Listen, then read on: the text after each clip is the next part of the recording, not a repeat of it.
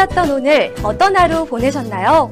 오늘도 전국적으로 33도를 넘나드는 가운데 찜통 더위가 온종일 기세를 떨쳤던 하루였습니다. 여기에 월요병까지 겹쳐서 참 피로하다. 라는 걸 느끼신 분들이 참 많으셨을 텐데요. N뉴스 마켓과 함께 월요일에 찌뿌둥한 무력감 날려버리시길 바랄게요. 그러면 첫 소식부터 출발하겠습니다.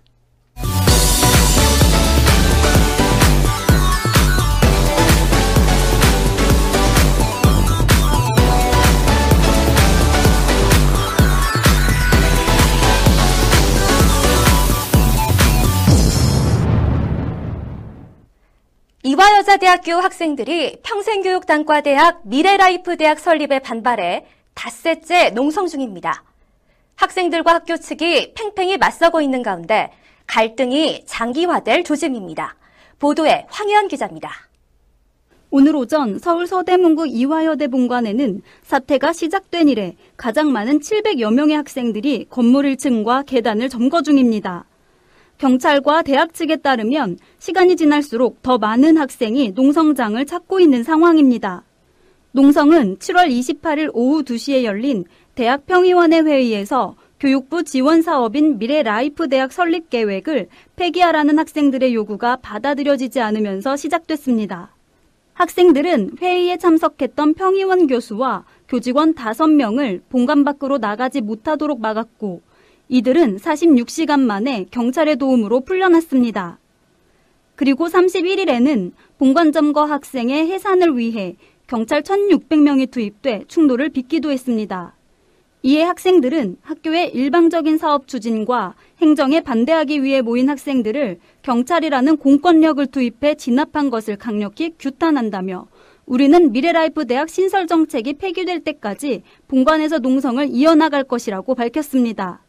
현재 학생들은 학교가 미래라이프 대학을 설립해 학위 장사를 하려는 것이며 설립되면 기존 학생과 신입생의 교육의 질이 저하된다며 반발이 더욱 거세지고 있는데요. 그럼에도 학교 측은 재고의 여지가 없다고 일단락해 논란은 더욱 가중될 전망입니다. 배우 하연수가 SNS에 올린 까칠한 댓글로 이틀간 논란의 중심에 서 있는데요. 자세한 보도에 김한나 기자입니다. 최근 하연수는 자신의 인스타그램과 페이스북의 미술 작품 사진과 아시아 하프 페스티벌 2016 라이징 스타 콘서트 사진을 게재했습니다. 하연수가 올린 미술 작품 사진에 대해 한 네티즌이 실례지만 사진 가운데 작품이 뭔지 알고픈데 방법이 없나요? 라고 물었습니다. 이에 하연수는 제가 태그를 해놓았고 방법은 당연히 도록을 구매하시거나 구글링인데 구글링 하실 용의가 없어 보이셔서 답변 드립니다. 라는 댓글을 달았습니다. 이 댓글이 달리자 팬들은 평범한 질문에 너무 까칠하고 상대방을 비꼬는 댓글이라는 반응을 보이며 하연수를 비난했습니다. 페이스북에 올린 게시물에도 팬들의 비난이 쏟아진 댓글이 있었는데요. 하연수는 지난 6월 2일 2016 라이징 스타 콘서트에 다녀온 인증샷을 남기며 20살 때부터 몰래 지켜봐 왔던 하피스트 곽정님의 행복, 하프의 대중화를 위해 누구보다도 힘쓰신 분이라는 글을 남겼습니다. 이어 하연수는 저도 약소하게 남아 하프의 대중화를 위해 공연도 더 많이 챙겨보고 하프 연주도 다시 해야겠다라는 글을 게재했습니다. 이 게시물의 한 네티즌이 대중화를 하기에는 가격의 압박이 너무 크다라고 댓글을 남겼습니다. 그러자 하연수는 수천만 원대의 그랜드 하프와는 달리 켈틱 하프는 50만 원 이하부터 수백만 원대까지 가격대의 폭이 매우 넓습니다. 라고 설명하며 잘 모르시면 센스 있게 검색을 해보신 후 댓글을 써주시는 게 다른 분들에게 혼선을 주지 않고 이 게시물에 도움을 주시는 방법이라 생각됩니다. 라며 댓글을 단 네티즌을 비꼬아 팬들의 질타를 받았습니다. 이러한 논란이 일자 하연수는 인스타그램을 비공개로 전환한 바 있습니다. 이후 다시 계정을 공개로 전환한 하연수는 31일 자필 편지를 게재해 팬들에게 사과했습니다. 하연수는 친필 사과문을 통해 신중하지 못한 답변을 하게 되면서 직접적으로 상처받으셨을 팬 여러분들에게 진심으로 사죄의 말씀 드립니다. 라며 미성숙한 발언으로 인해 불편함을 느끼신 모든 분들께 다시 한번 정중히 사과드립니다. 라고 전했습니다. 면세점의 판매액이 1년 만에 2배 가까이 불어났습니다. 유커로 불리는 중국인 관광객이 증가한 영향으로 분석됩니다. 보도에 황현 기자입니다. 통계청에 따르면 6월 면세점 총 판매액은 1년 전보다 94.1%나 증가했습니다. 면세점 총 판매액은 지난해 8월 15.9% 감소한 이후 9개월 내리 증가세를 나타내고 있습니다. 올해 1월에도 전년 대비 22.1% 급등한 면세점 소매 판매액은 4월 10.5%, 5월 14.8%로 증가폭을 키우더니 6월 들어선 지난해 판매액의 거의 2배 가까이 커졌습니다. 면세점 경기가 호조를 보이다 보니 면세점과 아울렛을 포함한 기타 대형마트의 6월 소매 판매액 증가율도 62.6%를 나타냈습니다. 이는 통계청이 기타 대형마트 소매 판매액 집계를 시작한 2010년 1월 이래 가장 큰 증가폭입니다. 이처럼 면세점 판매액이 폭발적으로 늘어난 것은 KBS 드라마 태양의 후예가 큰 인기를 끌면서 중국인 관광객들의 숫자가 늘어난 것이 영향을 발휘한 것으로 분석됩니다. 실제 중국인 관광객은 면세점 아울렛의 대표 큰 손으로 꼽힙니다. 국내 면세업계 1위인 롯데면세점은 올해 1분기 매출에서 중국인 관광객이 차지하는 비중은 70.8%였습니다. 중국인 관광객이 많이 들어올수록 면세점 업계는 이득인 셈입니다. 그러나 일부에서는 중국인 중심의 면세점 성장세를 마냥 반길 수만은 없다고 지적하고 있습니다. 중국인 관광객이 현재 추세대로 끊임없이 유입되기가 쉽지 않은 데다 최근 사드 배치와 같이 중국과 민감한 정치적 문제가 생기면 타격이 더 클 수 있다는 이유에서입니다. 옥시가 가습기 살균자 피해자에 대한 최종 배상안을 확정하고 오늘부터 배상 신청을 받기로 했습니다. 하지만 일부 피해 가족들은 합의가 이루어지지 않은 일방적인 결정이라며 반발하고 있습니다. 관련 소식 황현 기자가 전해드립니다. 옥시는 최종 배상안을 홈페이지에 공개하고 오늘부터 배상 신청을 받는다고 밝혔습니다. 최종 배상안에서 성인이 숨졌을 경우 위자료로 최고 3억 5천만 원을 지급하기로 했습니다. 성인 사망자와 환자는 치료비와 함께 일을 해서 벌었을 예상 수입도 배상하기로 했습니다. 영유아나 어린이는 위자료를 포함해 10억 원을 배상하겠다고 밝혔습니다. 또 기존안과 달리 한 가족의 피해자가 2명 이상이면 추가 위로금 5천만 원을 지급하기로 했습니다. 대상은 정보조사에서 1, 2등급 판정을 받은 즉 피해가 거의 확실하거나 가능성이 높은 자사 제품 사용자들입니다. 하지만 3, 4등급 피해자들은 이번에도 대상에서 아예 빠졌습니다. 이에 피해자들과 유족들은 일부 피해자가 제외된 데다 국정조사가 진행되자 합의를 서두르는 것이라고 비판했습니다. 그리고 영국 본사의 사과가 먼저라며 반대 입장을 분명히 했습니다. 앞서 피해자 400명은 지난 5월 제조사와 정부를 상대로 집단소송을 내는 등 여러 건의 민사소송이 진행되고 있습니다. 피해자들의 배상한 수용 여부가 국정조사와 청문회는 물론 앞으로 이뤄질 각종 소송에도 영향을 줄 전망입니다. 스포츠 소식입니다. 시애틀의 이대호 선수가 후반기 첫 홈런포를 신고했습니다. 보도에 김한나 기자입니다. 이대호는 오늘 열린 미국 프로야구 시카고 컵스와의 원정 경기에 7번 타자 1루수로 선발 출전했습니다. 시즌 13호 홈런을 포함해 3타수 1안타 2볼넷 2타점을 기록한 이대호는 타율 2할 6푼 3리가 됐습니다. 1회 초 첫 타석에서 볼넷을 얻은 이대호는 3회 초 두 번째 타석에서 홈런포를 가동했습니다.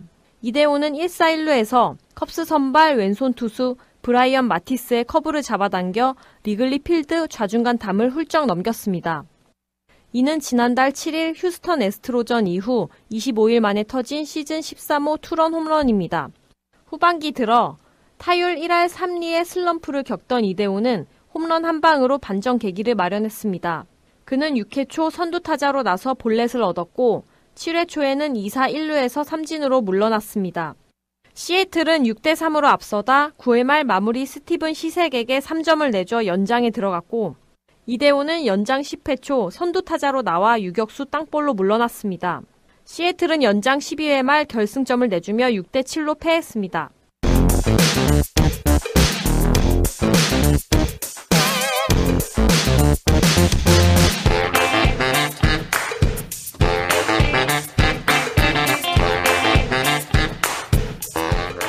이번 코너는 베스트셀러와 신간을 소개해드리는 뉴북이라는 코너입니다. 본격적인 여름 휴가가 시작이 됐습니다. 출근길 대중교통이 조금 한산해진 느낌인데요.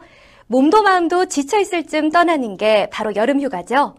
이곳저곳 관광하기에 좀 무더운 여름 여행에는 책 한 권 달랑 들고 계곡이나 나무 그늘 혹은 해먹에 몸을 맡겨서 여유로운 시간을 보내는 독서 여행을 추천해 드리고 싶은데요. 벌써 2016년도 반을 훌쩍 넘어서 8월이 됐습니다. 올 초에 계획하셨던 독서 계획들 잘 지키고 계신지 궁금한데요. 사실 저도 이 핑계 저 핑계 되다 보면 한 책 한 권, 책 두 권 정도 1년에 한 번 읽기가 참 버거운데요. 맘먹고 실행하지 않으면 어려운 게 운동과 독서인 것 같습니다. 그래서 뉴북이 여러분과 함께하는 1주 1책 캠페인을 진행하려고 하는데요. 한산도 앞바다로 힘차게 출동하는 임진년 이순신 함대를 응원하러 절대군주 태종에 맞서 춘추 필법을 지키려던 조선 사관들의 토론장으로 잃어버린 국보를 찾아 비상이 걸린 1960년대 경주경찰서 수사본부로 일본 군대가 나타나길 숨죽이며 기다리던 그날 밤 홍범도 장군의 봉오동 매복진지로 역사는 익히는 게 아니고 구경하는 것 바로 여행입니다. 비행기 대신 타임머신을 타고 역사의 현장으로 여행을 떠나는 거죠. 오늘 소개해드릴 신간은 조각조각 부서진 역사를 한 편의 드라마로 엮어 만든 역사책인데요. 전직 기자인 이호석의 보이는 역사는 작습니다입니다. 서평에 들어가기 전 최정화 기자가 책의 내용을 간단히 소개해드리겠습니다. 이야기는 크게 4부로 나누어 스토리텔링 방식으로 전개되는데요. 1부에선 유물과 사람을 스토리에 담아내고 2부에선 우리가 몰랐던 국보 이야기를 들려주고 3부에서는 안타깝게 떠나버린 우리 역사의 영웅들을 이야기로 풀어내고 있습니다. 그리고 마지막 4부에서는 역사 속의 사건, 인물을 끄집어내 과거와 현재를 연결합니다. 1부의 첫 번째 주인공은 윤봉길 의사입니다. 마지막으로 남길 말은 없는가? 이미 죽음을 각오했으므로 하등에 남길 말이 없다. 1932년 12월 19일 오전 7시 27분 일제 법정에서 사형 선고를 받은 윤 의사가 당당하게 남긴 말입니다. 1932년 4월 29일 일본 왕의 생일 축하연에서 윤 의사는 중국 주둔 지휘부를 일격에 처단하고 두 번째 폭탄을 던지다가 일본 헌병에 체포됩니다. 윤 의사는 인간으로서는 상상할 수 없는 고문과 모멸을 당하였고 일본 이시카와현 어느 골짜기에서 형틀에 묶인 채로 총을 맞습니다. 13분 뒤 고통스럽게 죽어간 그의 시신은 아무렇게나 수습돼 형무소의 쓰레기 처리장에 안매장됐습니다. 윤의사 의거 이후 중국 국민당 장계석이 중국의 백만 대군도 못하는 일을 조선의 한 청년이 해냈다. 중국 정부는 상해 임시정부를 전폭적으로 지원한다. 임시정부 존재 자체를 무시했던 중국은 임시정부를 동맹국 정부로 공식적으로 인정했습니다. 사실 윤봉길은 20살에 시집을 3권이나 낸 문학 청년이었습니다. 시인이 되고 싶었던 윤봉길은 24살 새벽별처럼 쓰러져 갔습니다. 네, 다음은 윤희사가 거사 며칠 전 고향의 어린 아들들에게 보낸 유언을 낭독해 드리겠습니다. 강보에 쌓인 두 병정에게, 두 아들 모순과 담에게, 너희도 만일 피가 있고 뼈가 있다면 반드시 조선을 위해 용감한 투사가 되어라. 태극의 깃발을 높이 드날리고 나의 빈 무덤 앞에 찾아와 한잔 술을 부어 놓으라. 그리고 너희들은 아비 없음을 슬퍼하지 말아라. 사랑하는 어머니가 있으니 어머니의 교양으로 성공자를 동서양 역사상 보건대, 동양으로 문학가 맹자가 있고 서양으로 불란서 혁명가 나폴레옹이 있고 미국의 발명가 에디슨이 있다. 바라건대 너희 어머니는 그의 어머니가 되고 너희들은 그 사람이 되어라. 애국 선열들의 치열했던 독립투쟁과 그들의 희생이 있었기에 대한민국이 탄생했고 지금까지 우리가 이 땅에서 살아가고 있다는 그런 간단한 사실들을 가끔이라도 기억해야겠습니다. 그럼 최정화 기자 1부에서부터 4부까지 어떤 구성들이 되어 있는지 소개해 주시죠. 네, 1부에서는 윤봉길 의사 외에도 황포탄 의거의 주역 신채호의 이야기, 훼손 강탈당한 어이없는 국보 순환사, 국왕과 맞선 조선의 기자들, 놀랍도록 똑같이 재현된 반대파 숙청 사건, 무오사와 남북 정상회담 대화록 유출 사건, 적국에서 드날린 조선 왕자 소현세자와 흥영군에 대한 이야기를 들려줍니다. 2부는 우리가 잘 몰랐던 국보에 대한 신선하고 생생한 역사 이야기를 담고 있습니다. 천년을 묻혀있던 고통을 아시나요? 백제 금동 대학로는 땅속에 깊게 묻힌 사연을 이야기합니다. 당나라 침략군이 야차처럼 수도 부여로 밀려드는 와중에 나라의 보물을 뺏기지 않으려고 급히 땅을 파서 숨기고 죽음으로 비밀을 지킨 백제 왕사의 스님들 이야기가 백제 금동 대학로에는 깃들어 있습니다. 일제시대 일본 도굴꾼들이 폭파한 경주 장항리사지 석탑, 사도세자의 비극, 이모화변의 사건 현장, 창경궁 명전전, 삼국유사를 후세에 전해주기 위해 재간행한 경주부윤 이계복, 한반도에 유일하게 존재하는 뒷면 글씨가 사라진 충주 고구려비의 비밀, 마치 국보들이 직접 말하는 것처럼 전개되는 구성은 비극의 주인공의 이야기를 직접 듣는 것처럼 안타까우면서도 흥미롭습니다. 3부는 우리 역사에 등장하는 4명의 영웅들과 한 명의 5명의 권력자이자 수렴청정 왕후에 잘 알려지지 않는 이야기를 소재로 하고 있습니다. 이순신, 홍범도, 허임, 윤희상, 문정왕후가 그 주인공들입니다. 4부는 과거와 현재는 서로 연결되어 있음을 보여주는 이야기들로 구성되어 있습니다. 내 목은 잘라도 우리 땅은 자를 수 없다. 여기에 나라의 오래된 증거가 있는데 어찌 이리도 나를 겁박하느냐. 이중하의 이야기. 조선 여성의 재능은 축복 아닌 재앙이었다. 27송이 아름다운 연꽃 늘어져 달빛 찬서리에 붉게 떨어지누나 허초이의 이야기. 나라의 아버지 국부를 찾습니다. 정부는 대통령이야 전원이 중앙청에서 직무하고 서울을 사수하기로 결정했다. 국민은 정부와 군을 신뢰하고 조금도 동요 없이 직장을 사수하라. 이승만의 이야기. 15만원 군자금 탈취 사건을 아십니까? 용정으로 오는 일본은행 현금 수송대를 공격할 겁니다. 그 정보를 주십시오. 윤준이의 이야기. 사과 않는 일본, 쓸개없는 조선. 조선과 짧은 시간 안에 화친함으로써 조선의 일본 본토 침공을 막았다. 아메노모리 호슈의 이야기. 네, 이렇게 보이는 역사는 아주 작습니다. 이 책에는 유물과 사람, 영웅과 유기적인 이야기들, 이렇게 호기심 돋는 흥미진진한 비화들이 가득 담겨 있습니다. 저자가 제시하는 역사를 대하는 방법은 단편적인 지식의 단순함기가 아니라 인물과 사건, 유물 속에 깃들어 있는 스토리를 발굴해서 살아있는 역사를 만들어가는 건데요.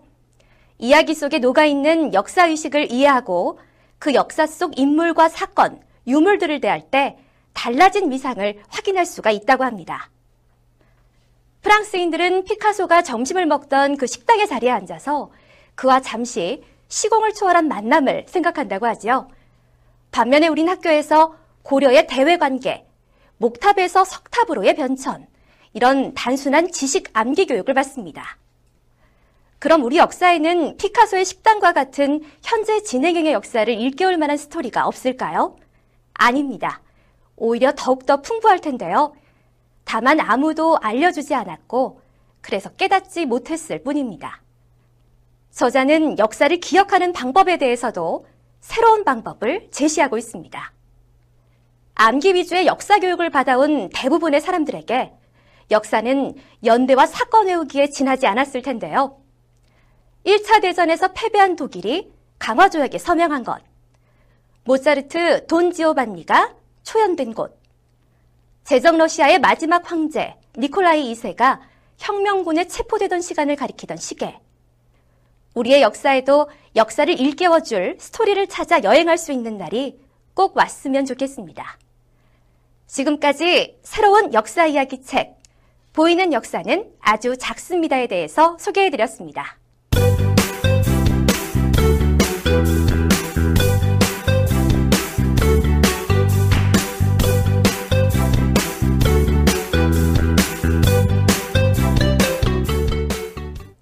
네, 한 주를 시작하는 월요일, 여러분의 스트레스를 뻥 하고 날려드릴 펀펀 스포츠 시간이 돌아왔습니다.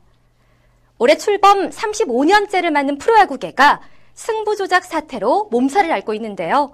이태양과 문우람, 유창식의 수사로 시작된 KBO 리그 승부조작 파문이 점점 커지고 있다는 아쉬운 소식입니다. 이런 가운데 NC 다이노스가 이태양에 이어 이번에는 이재학의 승부 조작 의혹이 불거지면서 팬들의 실망감이 나날이 커져가고 있는데요. 프로야구 일정표상 전반기를 넘어 한창 흥행 가도를 달린 후반기를 향해 달려가고 있지만 자칫 분위기 자체가 침체될 우려까지 나오는 상황입니다. 오늘 펀펀 스포츠에서는 김한나 기자와 함께 승부 조작과 관련된 자세한 소식을 전해드리겠습니다. NC가 승부 조작 의혹을 받고 있는 이재학 선수를 1군 명단에서 제외시켰다면서요? 예, 그렇습니다. 또다시 승부 조작 악몽에 빠진 NC는 지난 30일 이재학을 1군 엔트리에서 제외했습니다. 승부 조작을 시인한 이태양에 이어 이번에는 이재학이 경찰 수사 대상에 올랐는데요. 경기 북부지방경찰청 사이버수사대는 이재학이 승부 조작에 가담했다는 첩보를 입수하고 조사를 벌이고 있습니다. 선발 등판한 경기 동영상들이 집중 분석 대상입니다. 당사자인 이재학은 혐의를 부인하고 있으며 구단과의 수차례 면담을 통해 결백을 주장했습니다. 이재학은 이태양 때보다 충격이 더욱 클 수밖에 없는데요. 국가대표 투수에다가 3년 연속 10승을 올린 팀의 핵심 전력이기 때문입니다. 무엇보다 승부 조작 파문이 NC에서 두 번 연속 터지면서 신생 구단의 깨끗한 이미지도 퇴색됐습니다. 이재학의 경찰 소환은 불가피해 보이는데요. 이재학은 당분간 NC의 2군 선수단에서 훈련을 소화합니다. 진실 여부는 경찰 수사에서 밝혀지겠지만 프로야구의 위상은 급격히 추락하고 있습니다. 네, 이재학 선수보다 먼저 세상에 알려진 인물은 NC 투수 이태양 선수입니다. 이태양 선수는 검찰 조사에서 지난해 선발 등판한 4경기에서 승부 조작에 가담했다고 시인을 했는데요. 예, 그렇습니다. 더 놀라운 점은 이태양에게 브로커를 소개해준 인물이 2011년 넥센 입단 동기인 문우람으로 추정된다는 점입니다. 둘은 고등학교 3학년이던 2010년 세계 청소년 야구 선수권 대회 국가대표로도 함께 뛴 친구 사이입니다. 검찰은 문우람이 이태양에게 브로커를 소개해줬을 뿐만 아니라 승부 조작 역시 브로커에게 먼저 제의한 것으로 파악하고 있습니다. 문호람은 일단 이태양과 달리 모든 혐의를 부인하고 있는 상태입니다. 네, 친구끼리 정말 잘못된 길로 같이 들어선 케이스인데요. 불법 스포츠 도박 사이트 운영자는 이태양 선수의 조작 덕분에 무려 1억 원을 벌었다고 하는데 사실인가요? 예, 그 가운데 2천만 원이 이태양에게 돌아왔고 브로커도 2천만 원을 챙겼습니다. 이때 문호람은 이 경기의 조작을 알선한 대가로 천만 원 상당의 고급 시계와 명품 의류를 받았습니다. 그러나 선물로 받은 것일 뿐 대가성은 없었다는 게 문호람의 주장입니다. 네, 한창 두 선수의 얘기로 야구 팬들은 물론 세간이 떠들썩했었는데요. KBO는 이태양과 문우람의 사태가 밝혀지자 자진 신고 기간을 선포하기도 했었죠. 예, KBO는 8월 12일까지 자진 신고하는 선수에게는 최소한 몇 년 뒤 그라운드에 복귀할 수 있는 길은 열어주겠다고 설득했습니다. 이에 기아의 유창식은 한화에서 뛰던 2014년 승부 조작에 가담했다고 털어놓아 화제가 됐습니다. 네, 특히 유창식에게 돈을 건넨 브로커의 정체가 전 동료 투수의 친형으로 밝혀지기도 했었는데요. 예, 그렇습니다. 유창식은 지난 25일 경기 북부지방경찰청 사이버 수사대에 참 출석해 조사를 받았습니다. 조사 결과 두 경기의 승부 조작을 돕는 대가로 승부 조작 중개인으로부터 돈을 받은 것으로 밝혀졌는데요. 유 씨는 하나 이글스에 소속돼 있던 2014년 4월 1일 삼성 라이온즈와의 경기에서 상대편 타자 박성민에게 의도적으로 볼넷을 내줬습니다.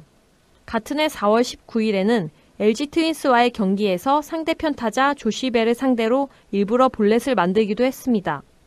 여기에 추가로 국가대표 출신의 투수가 곧 조사를 받을 것이란 설까지 흘러나오면서 야구계에선 끝이 보이지 않는다는 한탄까지 나오고 있습니다. 이에 한국야구위원회 KBO와 구단들은 재발 방지에 나서겠다는 입장인데요. 수도권 모 구단 출신의 한 선수도 승부 조작 혐의로 검찰 조사를 받고 있는 가운데 KBO는 연루된 선수들이 더 있는지 촉각을 곤두세우고 있습니다. 네, 승부 조작에 가담하면 그 대가로 당장 얼마간의 돈을 손에 줄 수는 있습니다. 그러나 함께 경기에 임한 선수와 자신들을 응원해주는 팬들의 신뢰를 한순간에 저버리게 되는데요. 돈은 노력하면 다시 벌 수 있지만 한 번 잃게 된 신뢰는 회복하기가 무척 힘들겠죠. 올 시즌 800만 관중을 목표로 하는 프로야구. 스포츠의 근간인 공정한 경쟁의 가치가 훼손되면서 현재 최대 위기를 맞았는데요. 앞으로는 더 이상 이런 불미스런 일이 번복되지 않았으면 하는 바람입니다. 지금까지 펀펀 스포츠 소식 전해드렸습니다.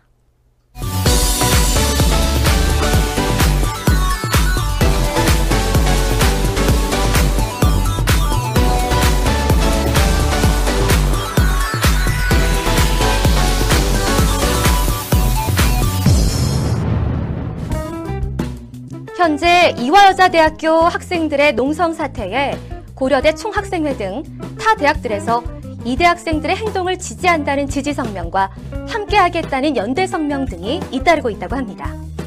향후 각 대학 총학생회가 전국적으로 움직이려는 조짐마저 엿보이는데요. 정말 심각하지 않을 수가 없습니다. 하루빨리 학교 측이 학생들의 목소리에 귀를 기울여주고 서로 소통을 통해 완만한 해결을 바라봅니다. 언제나 사람이 먼저인 방송, 변화를 두려워하지 않는 뉴스. 이상으로 N뉴스 마켓 월요일 방송 마치겠습니다. 함께 해주신 여러분 고맙습니다.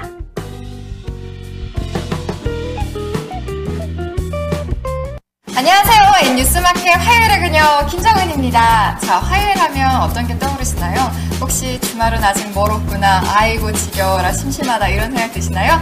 자, 그렇다면 이제 화요일마다 저희와 함께 하시면 되겠습니다. 제가 재미있는 영화계 소식과 오늘의 뉴스를 가지고 여러분을 기다리고 있겠습니다.